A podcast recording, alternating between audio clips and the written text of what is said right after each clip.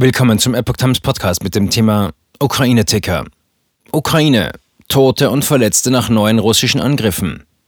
Ein Artikel von Epoch Times vom 26. April 2022.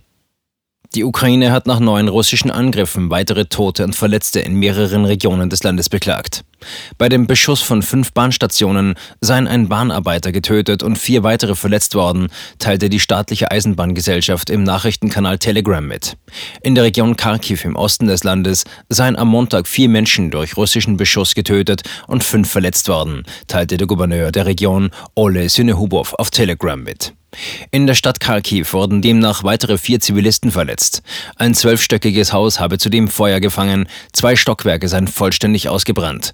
Auch aus dem nordostukrainischen Gebiet Sumy wurde Beschuss gemeldet. Dieser sei von russischem Territorium auf den Ort Bilopilja erfolgt, sagte der Gouverneur der Region Dmytro Schibitsky. Es gebe keine Verletzten oder Schäden. Aus Kriviri, der Heimatstadt des ukrainischen Präsidenten, hieß es, dort sei der Beschuss zuletzt wesentlich stärker geworden. Da schrieb der örtliche Militärchef Alexander Wilkul in seinem Telegram-Kanal.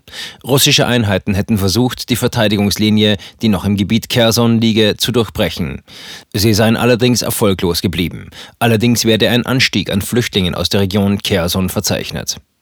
Krybiri liegt nördlich der südukrainischen Metropole Kherson, die als erste große Stadt schon zu Beginn des Krieges von russischen Truppen besetzt wurde.